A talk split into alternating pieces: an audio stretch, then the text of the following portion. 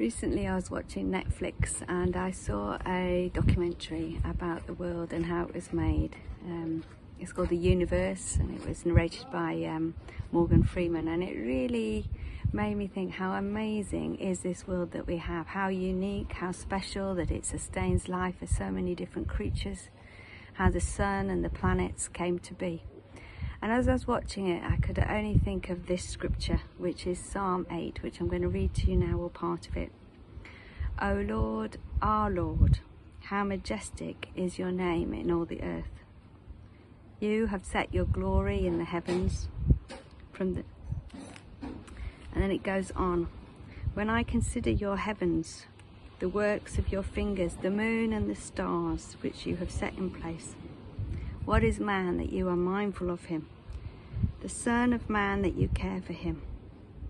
You made him a little lower than the heavenly beings and crowned him with glory and honor. And what I was thinking is how great is God, how almighty he is to create the earth and everything in it. And yet he cares about us. What why does he care about us? We're just small beings in his creation. And not only does he care about us, but he has honored us above the others, other animals in the creation, that he has crowned us with glory and honor. I was also reflecting how the writer of Hebrews refers to this verse, and he talks about how this great God who created the universe entered into his creation and became lower than the heavenly beings, who became the Son of Man, who became a man and, and dwelt here on earth. And it's this whole idea that the unknowable, almighty God should become a knowable person in Jesus.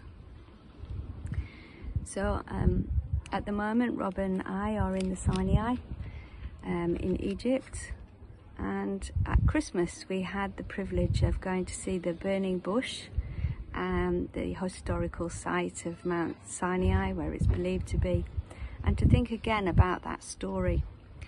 And I was reflecting about the burning bush and how God appeared to Moses. And this all-consuming holy God could dwell in a bush and yet he didn't consume the bush. And that this unknowable God made himself known to Moses and he talked to him. He became known, he made himself known.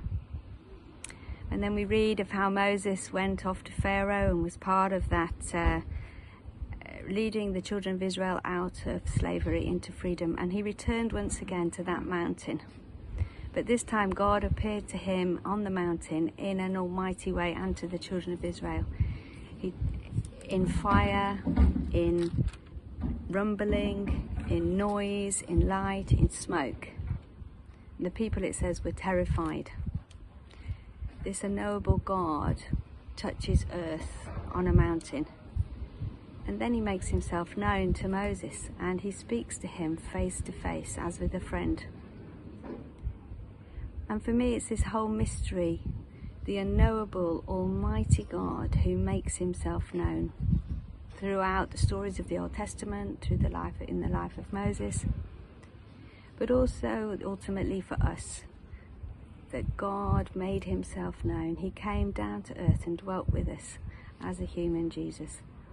And for me, that is something to celebrate. And he did it because he loved us.